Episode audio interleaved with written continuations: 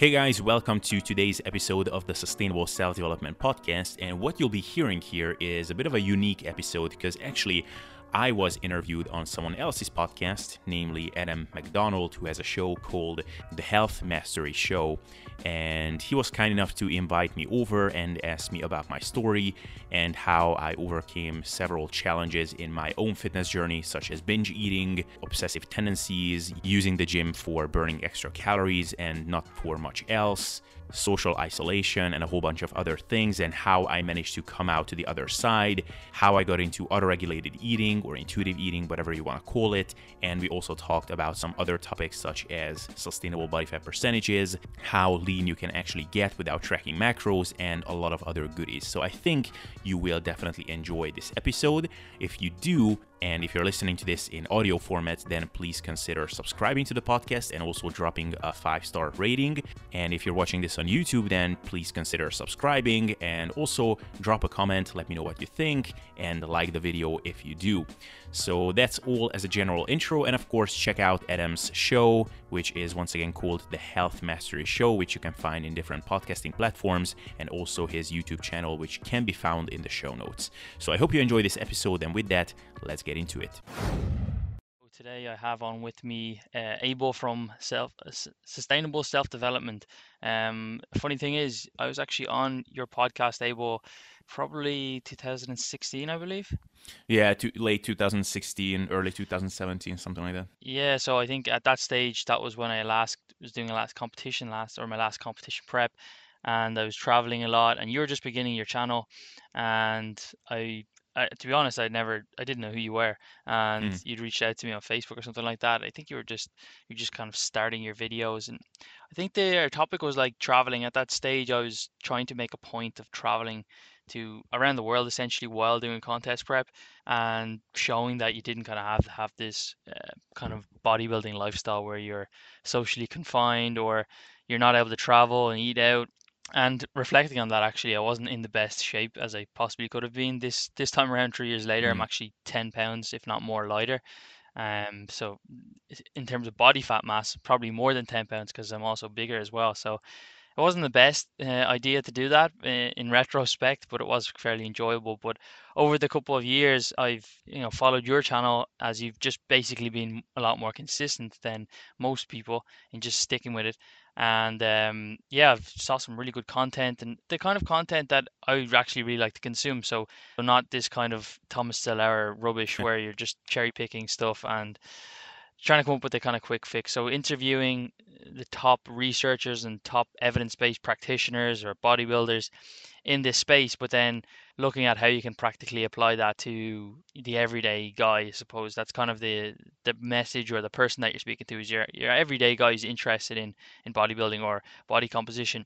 So I suppose one of the things that I thought that you really nailed pretty well was being able to, you know, have an auto regulation style of eating where basically you're not tracking your macros per se or not being too nuanced about it. But how did you go about that? Because I know that in one of your videos you talked about how you kind of got into a rut in late 2016 where although you were, you know, heavily involved in health and fitness and you'd just done a PT course and I think you maybe even had some clients where you're putting out a lot of content that you felt like you're in the worst shape of your life. So what kind of happened that helped you or led you to change in that you know, moment?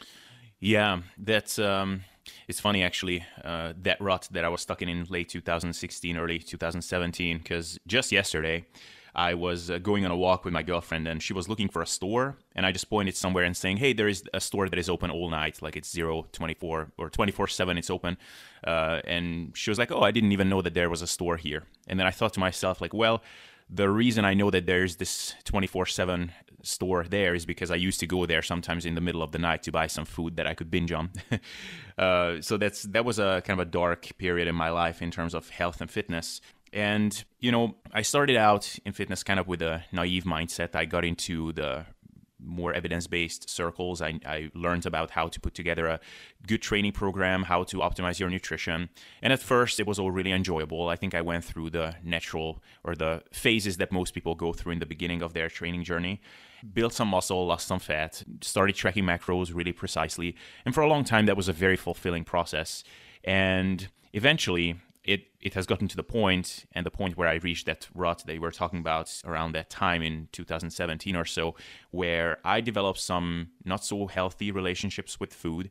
Uh, my eating behavior started becoming fairly dis- disordered. I also started to use the gym in a way that was pretty obsessive and just not very productive anymore. I was struggling with way too many aches and pains and little injuries, which would have been appropriate given my training age at the time. And the thing is, looking back now, of course, the um, quality of my life was worse because of those things. But looking back, I really developed those tendencies almost on purpose because I was trying to cover up some other areas of my life which were not so great at that time. Like socially, I was very isolated. I didn't have a great career trajectory. I was just finishing my degree in uni, and I didn't really know what was going to happen with my career path going forward.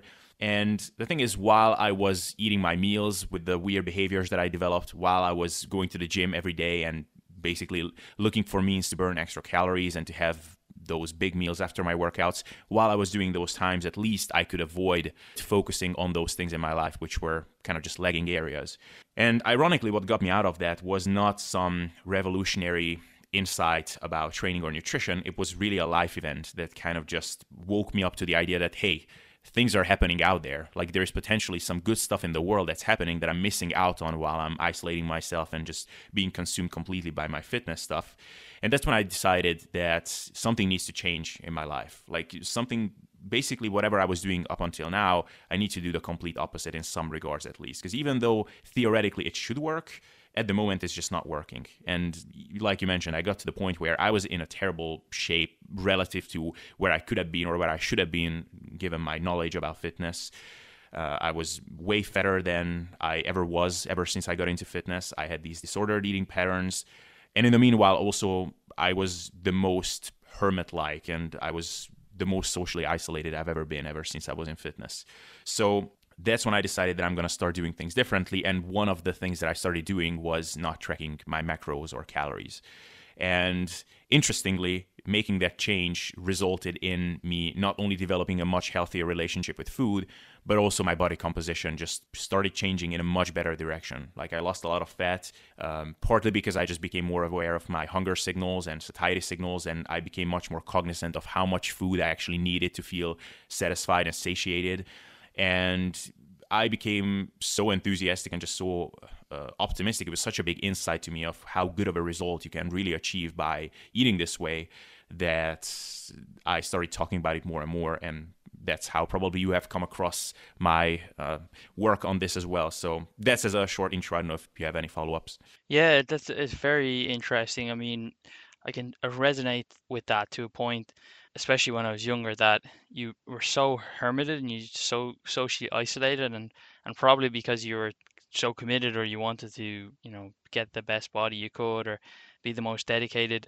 But then in turn, there's obviously some something going on inside that led you to have those kind of eating disorders. And did you ever uh, kind of discover what was causing the binging behavior? Because didn't seem like it was necessarily.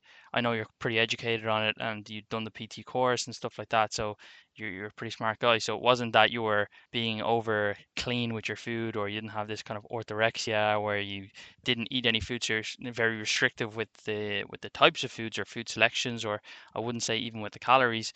Um, do you have any kind of insight into what was causing you potentially to, to have those disorders? Was it the other areas of your life? And I know that there's some correlation between, um, you know, self-image and eating disorders in terms of binging, people who often don't see themselves as adequate or they're not happy with themselves, they'll binge as a form of self sabotage or self deprecation. Do you, do you have any kind of thoughts around that? And, you know, more than just the actual changing of the, the calories, what was the, or the changing of the way that you tracked calories or didn't track calories?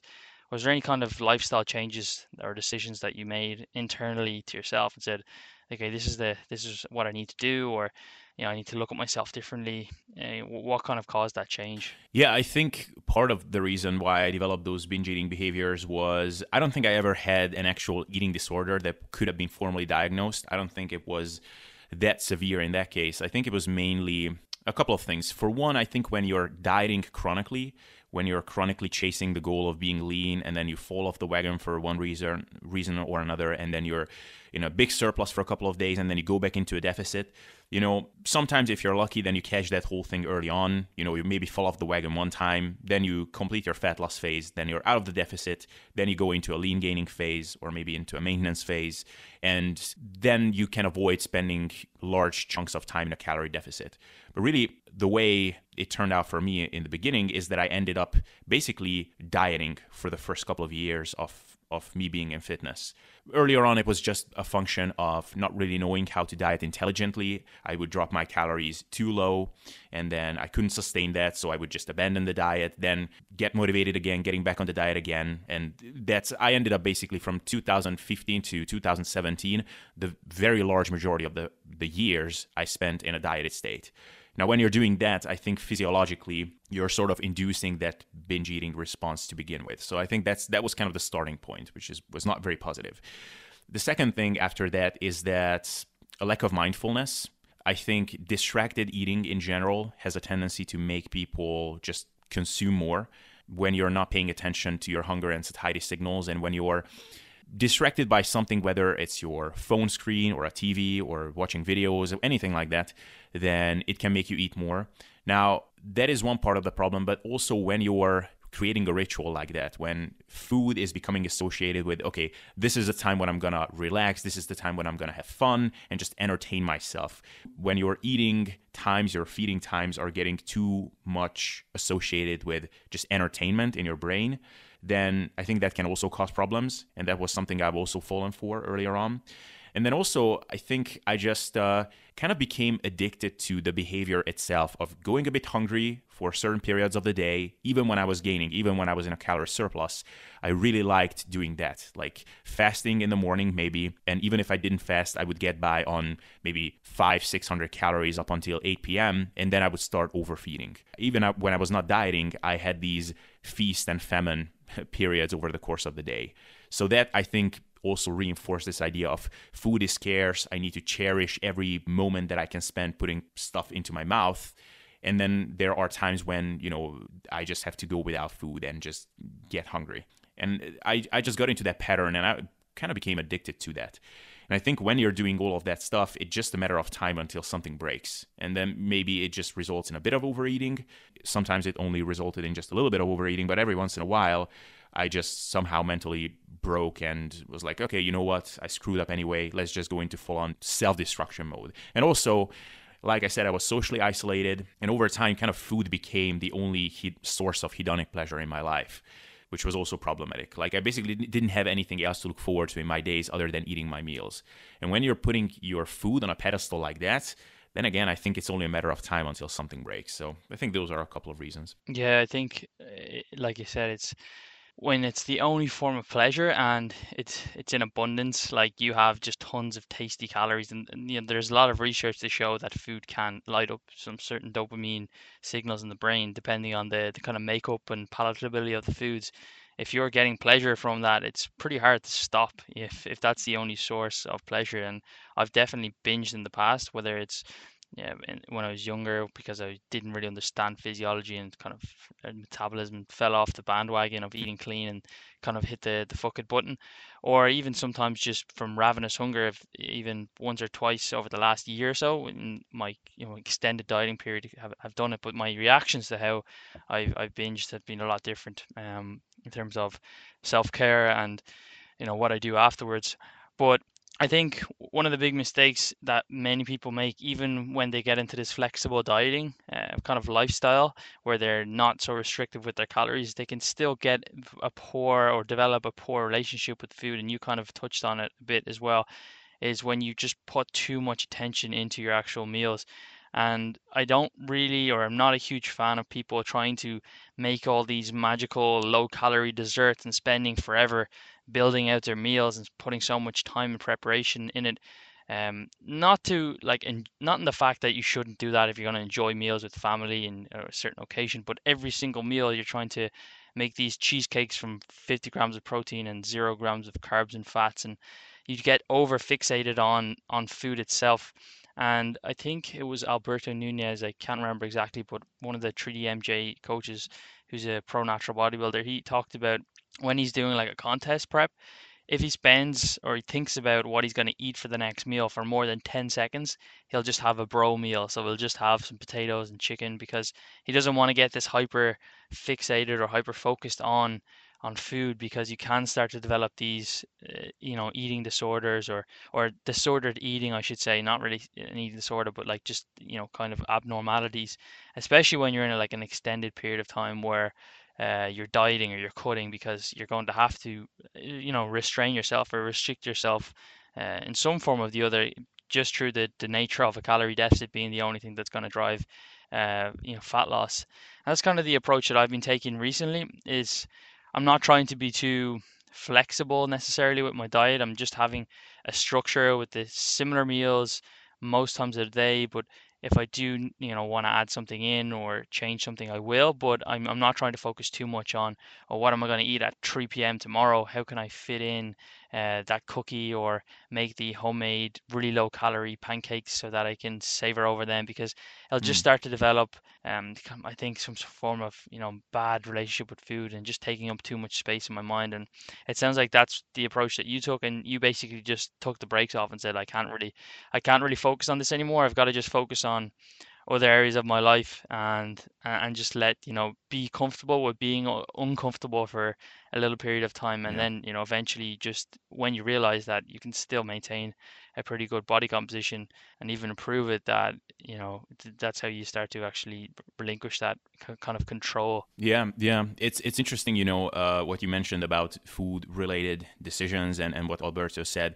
You know, food is an interesting entity if you or phenomenon if you think about it in the sense that we all have to eat. It's something eating and food is something that is with us three four times a day seven days a week. We cannot escape it. And at the same time it is also one of the most pleasurable things natural naturally occurring pleasures in life that we can enjoy. And all the meanwhile basically we are trying to be lean people in a fat world. Like there are just so many cues and environmental factors that are pushing us towards consuming more. Mm.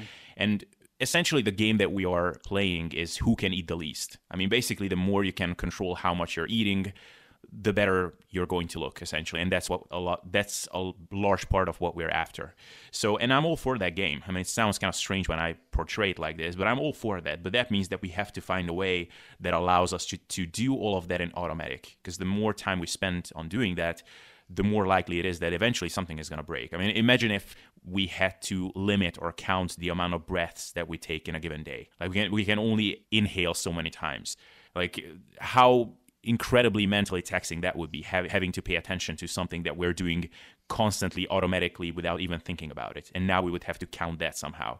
Like it would just drive us insane after a certain point. So whatever form of eating you choose whether you're tracking macros or loosely tracking calories or you're actually eating in an auto-regulated fashion quote unquote intuitively if you will it's really important to get into some sort of uh, routine and something that you can just follow on autopilot and I, I completely resonate with what alberto is saying like you've done bodybuilding preps and you've gotten very lean before. I mean, you know it how it is when you're very lean already, maybe at 8% body fat. It's leaner than what your body would naturally want to maintain, but you're still in a calorie deficit, even though your body would still be fairly unhappy with you, even if you were to eat in a at calorie maintenance or even if you're in a small surplus. You're still eating in a deficit, your body's fighting against you. And the only thing that is keeping you on track is just the structure that you're following, that you know exactly what you're going to eat in the next couple of meals and you just don't think about it and just follow the structure blindly. Like that's very helpful, certainly during a tough diet. But I think on a day to day basis, we have to have those routines and habits that we can just follow and not drive ourselves insane with the decision fatigue we impose upon ourselves. So, yeah, I completely agree.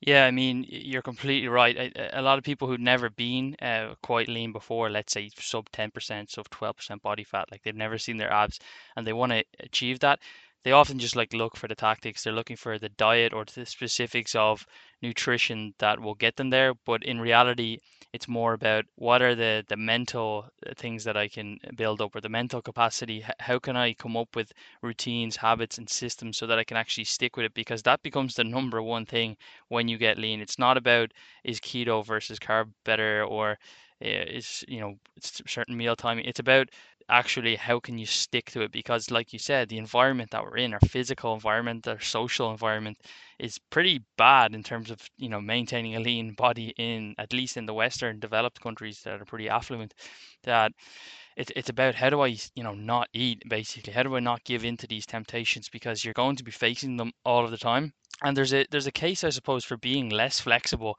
with your food and having less variety per se or I suppose or maybe not less variety in terms of fruits and vegetables because nobody really binges on those unless they're doused in butter or oil.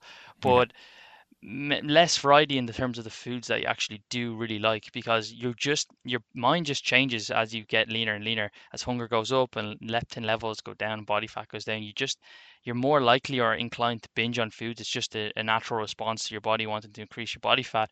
And the more exposure you have to these quote unquote trigger foods or foods that just make you want to binge. So like for me i love reese's peanut butter cups and i know that i could fit a peanut butter cup, which is 200 calories, into my food uh, on any given day nearly. But I wouldn't do that because the amount of willpower I would have to, you know, use not to eat a second one and then a tenth one is so extremely high that it's better that I just don't make that choice to have that or fit it into my diet, even though I could. So like I said, it's it's really down to kind of systemizing it and making it as and like you said, as on, on autopilot um, as possible so that you're set up to win. And that's kind of the same with anything, right? If someone wants a business, set up a successful business, you're trying to implement systems and uh, reduce decision fatigue and cut out as much variables as possible so that you you're not like spending time or giving mental energy to tasks that can be automated. Yeah, it's uh, during diets at the tail end when I'm digging in, I'm already at the point where it's below the body fat percentage, which is sustainable for me in the long term. So I don't know, maybe 9% body fat, and I want to get down to 8 I will make a like routinize is that a word? So I, I will systematize my food intake and make it so automatic that it's probably actually causing some micronutrient deficiencies at a certain point. Like i will basically eat the same exact meals day after day after day. Probably that is not ideal from some aspects but it is just making it so much easier. Like I go to the grocery store, I don't even have to think. I just put it in. When I go home, I don't even have to put things on the scale or whatever. If it's at the point where I already have to track because I'm so lean, I just take it out of the fridge, put it on my plate, and it's all done. Now, when I'm not dieting and not cutting hard, I still think it's important to have a certain structure in place. And like there is this concept which I just like to call the baseline plate of food. And that is for me, there is a protein slash fat source. It could be the same thing if it's some fattier protein source, some fatty fish or fatty meat or something like that. There is a carb slash fiber source, and there is some discretionary carb or fat source if whatever, if that is applicable at the moment. So that could be a steak with a piece of avocado and some veggies, or it could be a fatty steak, no additional fat source and veggies, or it could be cottage cheese and some fruits or something like that. But the structure is always the same. And then I also only have to think about okay, what am I going to rotate in for the protein? What is going to come in for the carb source? And even then, I will have like three or four foods at most in my head loosely held there, which I'm going to rotate through. And it just makes the decision making process so much easier. And that, if I think if mo- more people were to think about their diets like that, it's like, okay, I have this baseline plate of food, and when I'm cutting, it's going to look a little bit different, but it's not going to be drastically different compared to when I'm trying to gain muscle or just maintain. It's just what you're adding to that baseline plate of food that's changing. And that's a very simple system that I can just follow year round. And honestly, that was one of the big biggest key pieces for me in, you know, not alternating between 10% body fat and 20% body fat, but something more reasonable, like I don't know, maybe 12% to 14, maybe 16% body fat depending on what my goals are. Yeah, it's exactly the same structure that I, I follow now. And it, one it's not just simply for having like a good relationship with food or getting results, but it's, it's also just a time thing as well. You know, if you're busy, you don't want to be cooking, you don't want to be thinking about, oh, what am I going to eat at this time? If you want to be consistent with getting your enough protein in, getting enough calories in, and if you have a kind of a busy job or something like that, like cause most people they they'll often skip a meal or they'll miss something because they're busy and then they'll just eat a ton of calories, but it may not be the best macronutrient profile.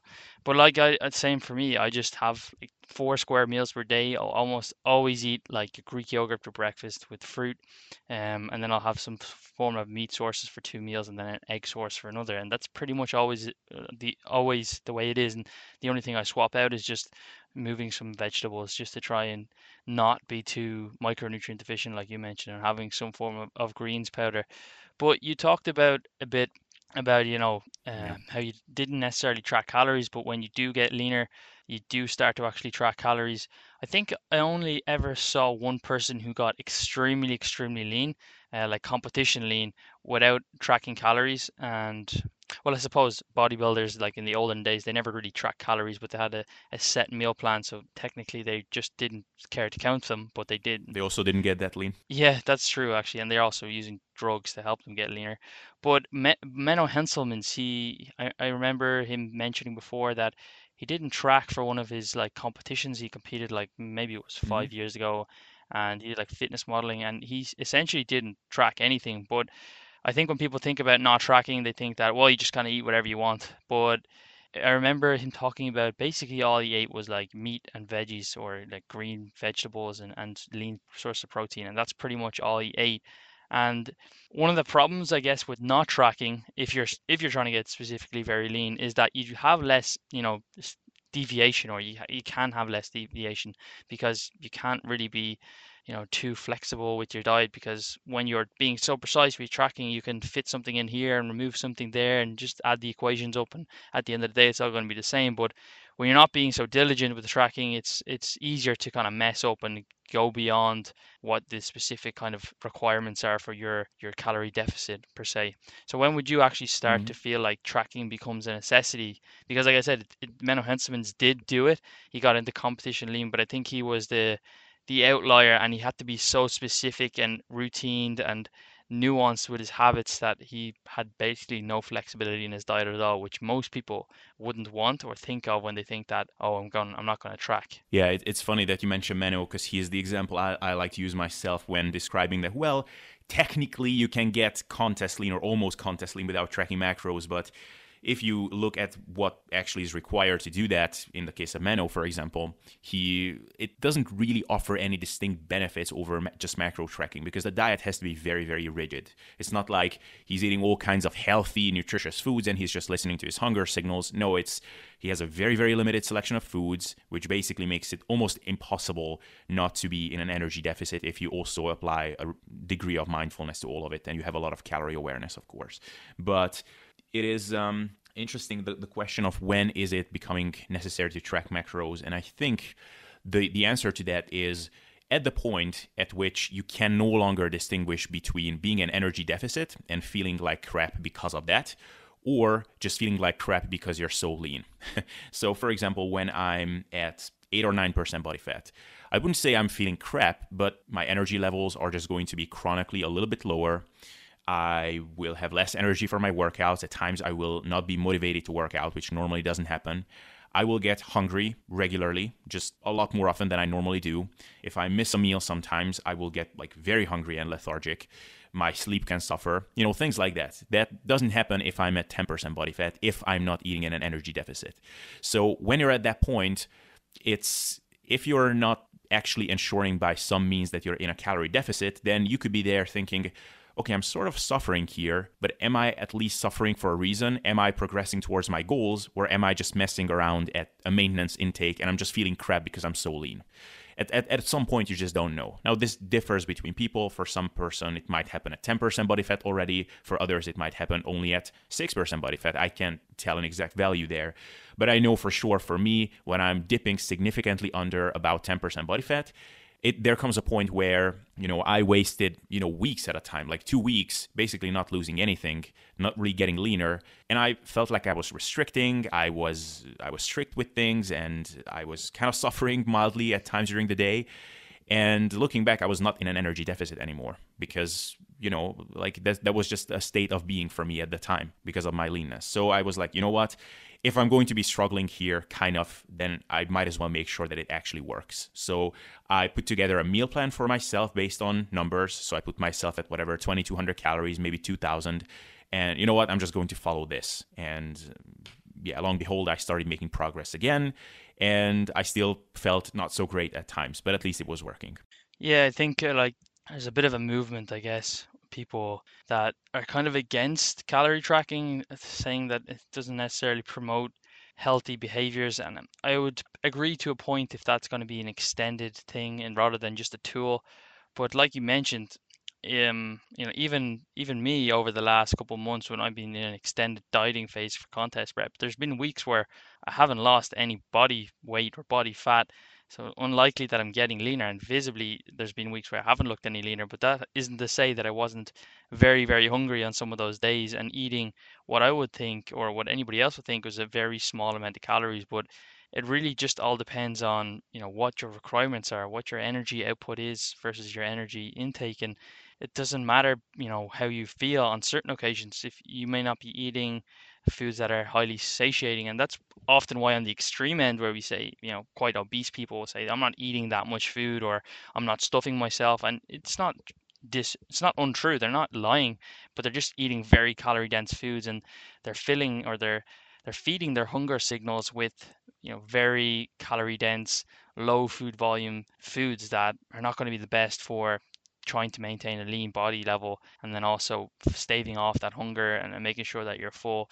So like you said, it's it's actually probably a lot more difficult to get to lean levels without some form of tracking, whether that's just calories or protein and calories or or all your macronutrients. And I think ideally we would like to, of course, stay extremely lean and not have to track anything or never have to manage anything. But it's kind of like a business, I guess. You know, businesses are successful, some fail, some get extremely successful, um, but very few get extremely successful without tracking any of the numbers, without tracking their sales, their cash flow, their turnover, uh, you know, their gross margin, their net margin. Uh, and the ones who do track the numbers are the ones who can make the subtle changes. They can change the advertising spend, they can change the, the overheads, the operating costs. And that's kind of like an example I like to give is you know, compare it to like a business, your body to a business. You know, obviously we have emotions and stuff involved with food, and you can't compare one to one, but the less that you track or the more that you track, you're, they're going to affect the results or at least what you know what's what to change if something's not working and if it's if it's not working and you're still doing the same thing well then why should you really expect to get other results yeah yeah and, and, and again i think it's important to clarify like i can maintain 10% body fat and above, I can maintain no problem without tracking macros. 12%, absolutely easily, easily. And I can lose fat in that range. I can lean bulk. I can maintain. I can do whatever. And I think that should be the goal for most people to get to that point where you have to track as little amount of variables as possible, and you can just eat like a normal person and forget about the fact that okay i have this meal and i have to stay within this cap of calories or whatever. Uh, and it, it just important to realize that there comes a point where you're venturing into the territory where, you know what, like this is no longer about sustainability. This is no longer about living a healthy lifestyle. I want to get very, very lean because of X. Maybe I'm a bodybuilder and I want to step on stage. Maybe I want to take a couple of professional photos or what have you.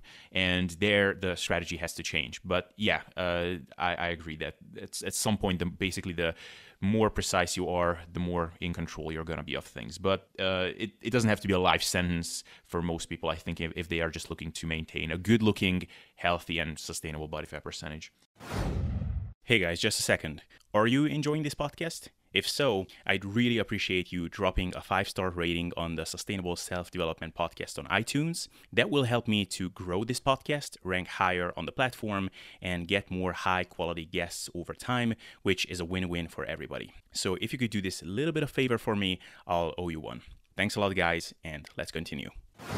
Yeah, I completely agree. I mean, like for me, when I'm not, say, in a dieting mode, I can maintain. Uh, you know, probably around 15% body fat without tracking at all. But like that includes, I like to drink and party uh, semi frequently. I would say I haven't drank alcohol in probably six months, but oh. usually I would maybe once a month or something like that. And I like to eat out a bit. And, you know, I dial it back in like my food and my eating out when I do want to get leaner. But I think what most people they don't really want to accept is the fact that your body fat set point range is probably higher than what you would aesthetically like it to be. So for me, of course, I think I look really good right now, and people, uh, I posted in some Facebook group randomly the other day. Uh, it's called like gym something because everyone just always posts in it with like 30 or what is it like 300,000 people. People just ask, should I cut or bulk? and um, I just thought it'd be funny to get advice from random people who don't know what they're talking about. So I posted like my I think it was one day out from my last bodybuilding show, and I posted like, should I cut or bulk? And I didn't have any tan, so it didn't. They did. They wouldn't have known. And most people were like, oh, you should just maintain that because it looks pretty lean. I was like, that is not maintainable whatsoever. Of course, I would like to maintain this because I look lean and it's good for photos. But you know, most people think that when you get to eight percent body fat or seven percent, when you finally get there, then I'll just maintain. That's the kind of thought philosophy that people have. When in reality, that means that although it's not impossible to do, you definitely can do it.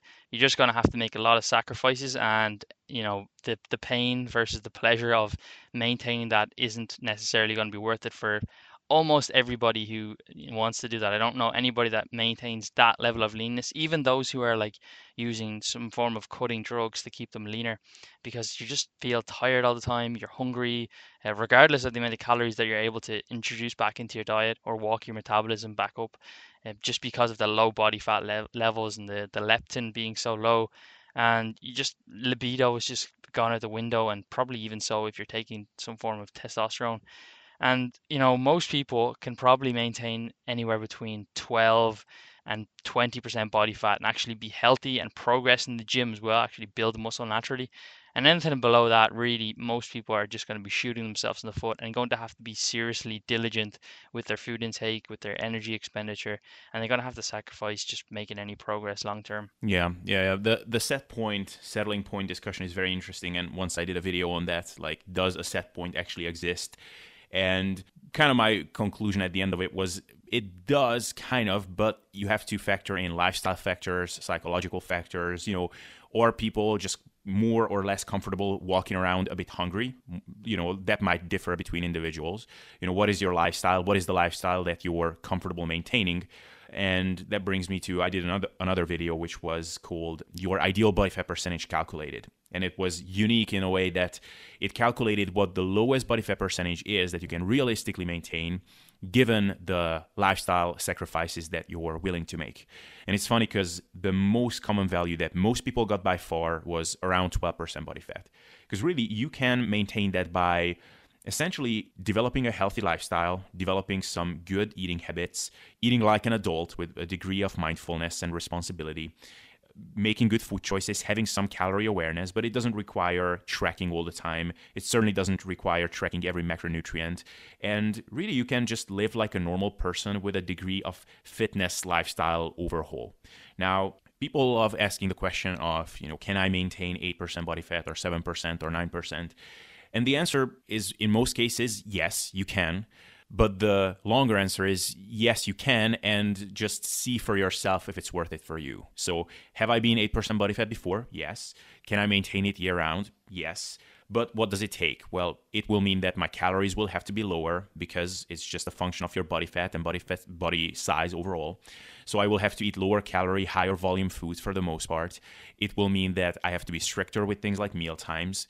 Socializing and eating out will kind of become a pain in the ass because I either eat low calorie foods when I'm out in a restaurant, which can be tricky, or I'm actually enjoying myself, but then I will have to go lighter in other meals. But you know, my meals are kind of light to begin with at that point, so it's kind of uncomfortable to reduce them even more. So, very soon, especially if you're a more introverted person like I am, you will start perceiving people around you and people approaching you and trying to be around you as as a threat, basically, as a threat to your progress or the results that you want to maintain. So it is doable, but it just might not be worth it. And when I'm at, say, 10% body fat, things are a lot better, even though it's just 2% body fat difference between the two.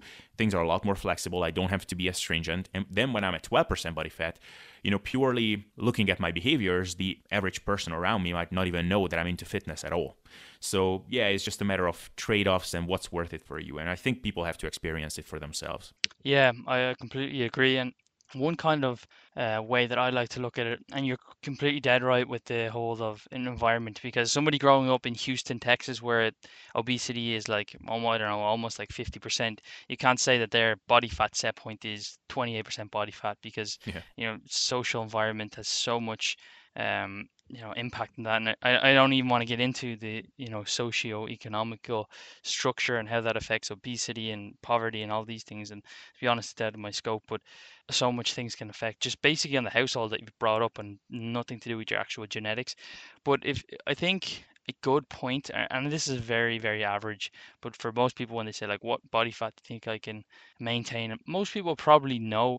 If you look at yourself when you were like an early teenager before you kind of got into any dieting or anything like that, if you didn't grow up in a, say, an obesogenic household where your family are all extremely fat, um, you know that's the kind of age 13 14 before you started dieting you didn't track calories you pr- ate pretty instinctively and that kind of give you a good estimation of your body fat levels and more so just for people who are either extremely extremely lean or maybe a bit chubby. So for me like i was not fat but i wasn't really lean either. And you know now that i'm older i can kind of say safely say that i can maintain or feel like my best when i'm at that similar kind of body fat level. So like not very lean but not fat and I perform very very well when I'm in like 15 16 17% body fat but I do have like clients or friends that I know as well that they were like extremely athletic and lean when they were younger and they almost had like abs when they were like 14 years old and now that they got into the gym they're like the ones who can maintain like 9% 10% body fat like 8% very very well and still feel like very good compared to if I was to do that even though I'm not like or never was extremely fat if I was to do that, I would just feel like shit. My performance would be terrible. So that's the kind of way that I like to give somebody an insight into um, that might be the ideal body fat for you. Like unless you are were extremely lean as a youngster, or you know very athletic, it's unlikely that you're going to be able to maintain that and feel very good. Because like you said, everybody can maintain very lean levels of body fat. I think even extremely heavy person, but it just um, it just would be a lot more difficult and you'd have to make a lot more sacrifices. So much so to the point that you wouldn't want to do it. Yeah. Yeah, th- that is a good point actually. If I think back to how I was looking like when I was 13, 14, yeah, it was it was basically a similar body type that to what I have now. It's just that I didn't work out, I didn't have calorie awareness. I was just kind of eating whatever and i was always kind of interested in health and f- fitness to some extent so i was i had my periods even then when i was trying to be a bit more conscious of what i'm eating but you know it's it's it's a good estimate and then you can take it to the next level with the fitness knowledge that you have. But yeah it's um people have to experience it for themselves because it's it's one thing to give out values of okay i think most people can maintain around 12% or 15% body fat or something like that but people just differ in, in that regard. I mean i know i had him on on the on my podcast ivan gavronich is his name and he you know got down to like 5 or 6% body fat and he honestly said that yeah he was pushing the envelope a little bit and he had days when it was getting tough but the the way in which he was speaking about the experience was akin to how other people talk about cutting down to maybe 9% body fat and some people, like many people, will already push through a lot of discomfort by the time they get there. And he just, you know, got down to five or six percent body fat, pushed through some discomfort, and then he decided to maintain it because he just thinks it looks cool and it's just a good. It's basically his hobby, maintaining a very shredded condition. So there are people like that, and then there are other people who have to just move heaven and earth to get down to like 12% body fat or something like that. And you know, not to go on to a huge tangent on this, but we both know how bad the fitness industry is about all of this. Because there is a lot of false marketing about you know basically your life is going to be amazing if you get down to 7% body fat. And there's like a lot of kind of uh, hints at the fact that you may even become more successful with girls and there's somehow always a fancy car that is appearing on those posts.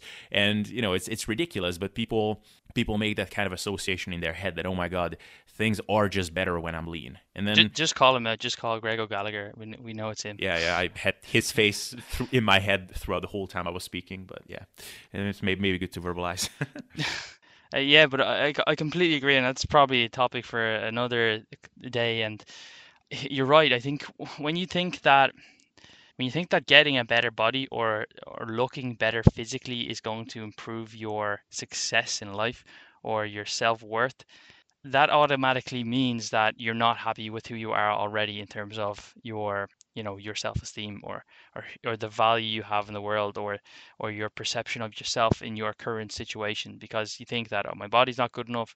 I get another body or a better body a better shape then i'm going to improve my life or i'm going to get these things that are going to make me a more attractive person not just physically but you know as a human being. And that starts to kind of get down a rabbit hole of self-esteem issues and uh, like i mentioned i think at the beginning of the podcast uh, there's a lot of uh, eating a lot of eating disorders are associated with people who have you know lesser self lesser kind of images of their self-worth and there's that's kind of all tied up together with binge eating disorder and people who you know have over reliance on their self image ingrained with their self-worth. And i've even experienced that in the past where first competition i did i think it was 21 i thought that once i get in competition shape then i'm going to be way happier i'm going to be way more social and successful. And not that i wasn't per se before that but i did kind of have that hermit lifestyle uh, where i was just training and you know nutrition was just on point all the time. And then when i realized that I got in shape and didn't really make anything any different. And I binged and basically put on like 15 pounds of fat in like a couple of weeks. Then I was just an, it was, became even worse than when I began because I was now fatter. And now I also realized that all this hard work that I put in didn't give me what I'd wanted and it wasn't, uh, wasn't what I expected. And I think, yeah, that's kind of an issue with portraying that. It's a fine line, I guess, because, you know, it, getting in shape for people does help their self confidence to an extent, and it can obviously improve your life if you're unhealthy. But from going from 15% body fat to 9% or 8% body fat, which doesn't necessarily improve your health, potentially will actually make your health worse and not going to improve your performance or your you know sexual functions for mo- most people is that really a good message to be sending out or is that something that we should be even striving for and that's a question that i don't really know the answer to because i also do promote like I do put out information on how people can get leaner, but at the same time, it's like a double-edged sword. Is is that something that we really should be should be promoting at all? Getting to that level of of leanness.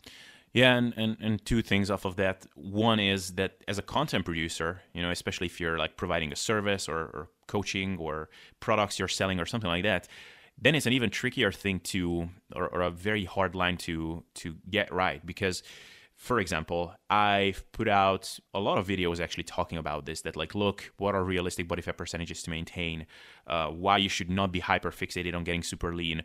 I also put out a video where, look, on this picture, I'm probably between 13 and maybe 15% body fat. Look, this is how it looks like when I'm in the changing room flexing in good lighting, and this is how I look like in not favorable lighting without flexing, which is kind of just like a, a normal person, a normal, healthy, athletic person, but not like super jacked or anything like that. And then people are like, oh my God, Abel, you're amazing. Thank you so much. Finally, someone is speaking the truth.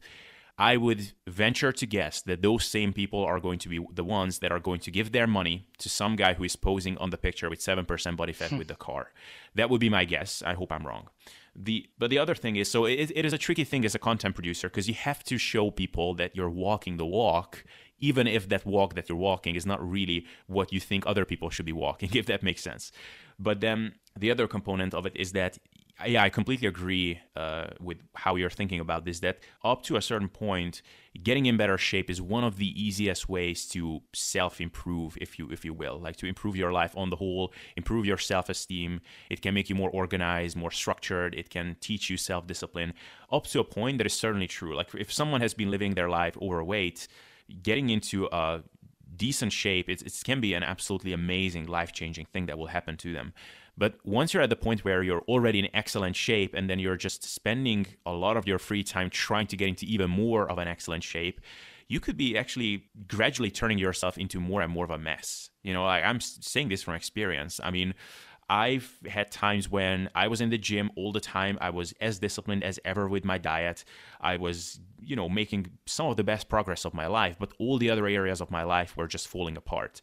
Like I was getting more socially isolated. I was slacking with work related things. When I was studying, my grades were suffering because I was just putting all my energy into improving my physique. So it, it's a severely diminishing returns that you're facing at a certain point. So going from uh, two out of 10 to seven out of 10, like that, that's going to be an amazing positive change for your life.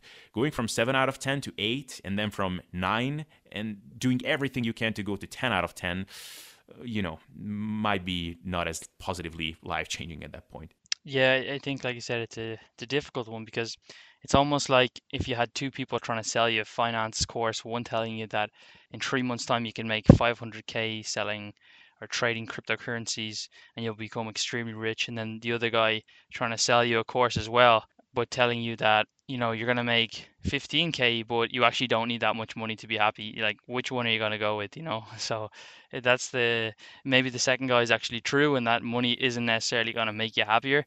But at the end of the day, if you're going to try and buy a course that you want to make money, it's hard to to not fall for the shiny object, and that's the kind of balance, I guess, that you know needs further thought. And uh, I don't really know the answer to that one, but yeah, it's been a great conversation, Abel. I don't want to keep you on too much longer. I know we're almost at the hour mark. But if you had any final recommendations for somebody who say like they want to maintain at least some level of leanness where they can long term keep this sustainable where they're not feeling like crap. Maybe they haven't got extremely lean before, but they maybe want to have visible abs or some form of kind of shape in their abdomen. And that's definitely possible while still being like 12, 30% body fat. Uh, what kind of advice would you give so that they don't necessarily have to be tracking all the time or they don't have to be so nuanced, but they can still maintain a sociable life, um, train consistently, um, but go out and you know eat out and potentially drink sometimes like that as well, but also maintain a lean aesthetic uh, body. What advice would you give to a person who's looking for that? Yeah, so first of all, I think everybody should be going through their initial stages of body transformation. So I think it's good for every person to do a cut one time, get down to, you know, 10% body fat, maybe even 9, maybe even 8. Then do a long, slow, gradual and smart lean gaining phase, be in a surplus for many months, build a lot of muscle, then practice how it is to maintain that for a little bit, do another cut, over time learn to how you can do it in a fashion which doesn't drive you insane. So your second cut is probably going to be a lot less neurotic than the first one. Your second ga- gaining phase is going to be even better than the first one. So you will get some experience that way how different body fat percentages feel, how the process of dieting feels, and how being that lean feels. And then over time, once you have some experience with that, then you can make an attempt at staying at the lower end of your ideal body fat percentage ranges. So if previously you've been fluctuating between 9% and 17%, you know, maybe try out how it is to not go over 15%.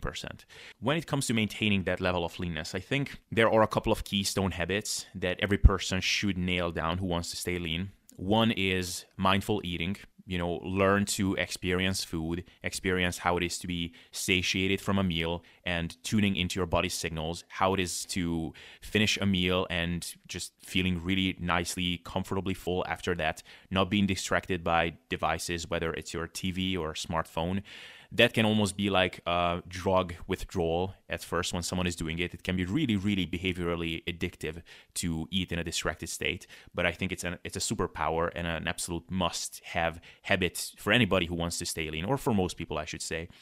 Develop a liking to healthy, nutritious, wholesome, satiating foods, which are really just foods that your grandma always told you to eat. So fruits, veggies, protein sources of various kinds, mainly whole animal products if you're not a vegetarian or vegan. So, eggs, meat, fish, certain dairy products, things like that.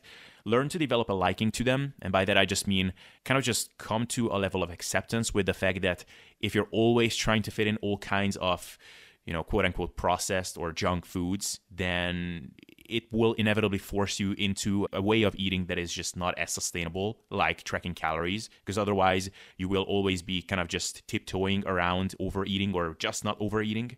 So kind of come to an acceptance with the fact that your diet will have to look a certain way. It will have a certain level of monotony, but you can also get used to that and learn to enjoy it over time because you generally learn to like the way you usually eat. And then develop some sustainable habits around eating out and socializing as well. And you will kind of come to develop a system in which you're able to live life like a normal person but you're still taking those boxes off each and every day that is that are allowing you to stay on track.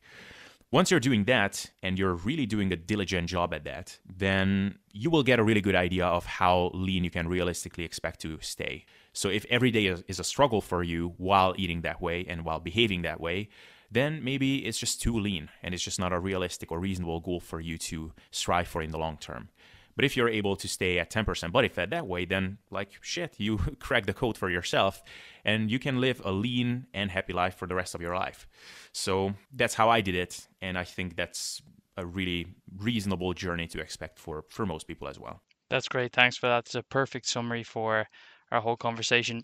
I think we could go into many, many other topics and tangents based off of what we talked today, but I think we'll leave that for another time. So where can people find you if they want to find more information about your your information that you put out, the you know videos that you do, the podcast that you do, um, your services? Where can people get you? What's the best place?